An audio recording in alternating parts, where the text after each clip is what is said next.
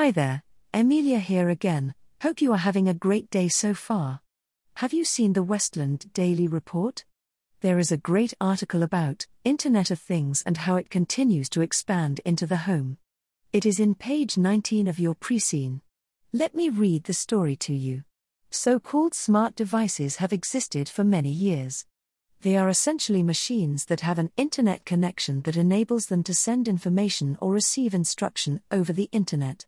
Smart technology has many commercial applications. For example, smart factories can use a combination of sensors, software, and robotics to automate production in ways that would have been unimaginable before the internet. Machines from different suppliers can communicate and integrate with little or no human intervention. This is possible because of the development of common software standards that allow for a common machine language. This phenomenon of interoperability is often referred to as the Internet of Things or IoT. The IoT has been so successful in industrial settings that it is being rolled out in the home.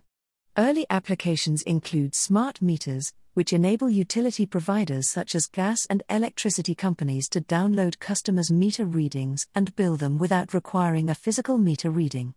More advanced applications include the smart refrigerator that has a barcode sensor that allows users to scan products when they are stored and when they are used. That makes it possible to check the contents of the refrigerator using a smartphone app.